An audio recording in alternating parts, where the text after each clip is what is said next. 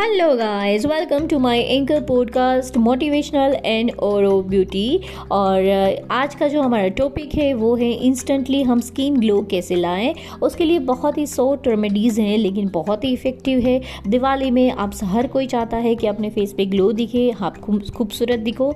तो उसके लिए एक बहुत ही शॉर्ट रेमेडीज़ और बहुत ही इफ़ेक्टिव रेमेडीज़ आपको मैं बताऊँगी। तो उसके लिए आपको करना है सबसे पहले आपको वन स्पून यहाँ पर हनी लेना है। और उसके बाद फिर हम जो ग्रीन टी पीते हैं, उसका जो बैग रहता है तो पूरा एक बैग इसके अंदर ऐड कर देना है और इन दोनों को मिक्स कर लीजिए और मिक्स करने के बाद इसको अपने फेस पे अप्लाई कर दीजिए। अप्लाई करके आपको 20 मिनट्स इसको ऐसे ही रखना है अपने फेस पे और उसके बाद फिर नॉर्मल वाटर से आप वॉश कर लीजिए। फिर देखिए कितना अमेजिंग रिज़ल्ट मिलते हैं आपको और बहुत ही खूबसूरत फेस हो जाएगा सिर्फ़ फ़र्स्ट एप्लीकेशन में और ऐसे ही रिज़ल्ट ओरिएंटेड रेमेडीज़ के लिए मेरे और ब्यूटी केयर यूट्यूब चैनल को सब्सक्राइब करिए प्लीज़ विज़िट करिए, वहाँ पे आपको रिज़ल्ट ओरिएंटेड रेमेडीज़ मिलेंगे विथ पॉजिटिव अफॉर्मेशन तो प्लीज़ मेरे और चैनल को भी सब्सक्राइब ज़रूर करिएगा. Thank you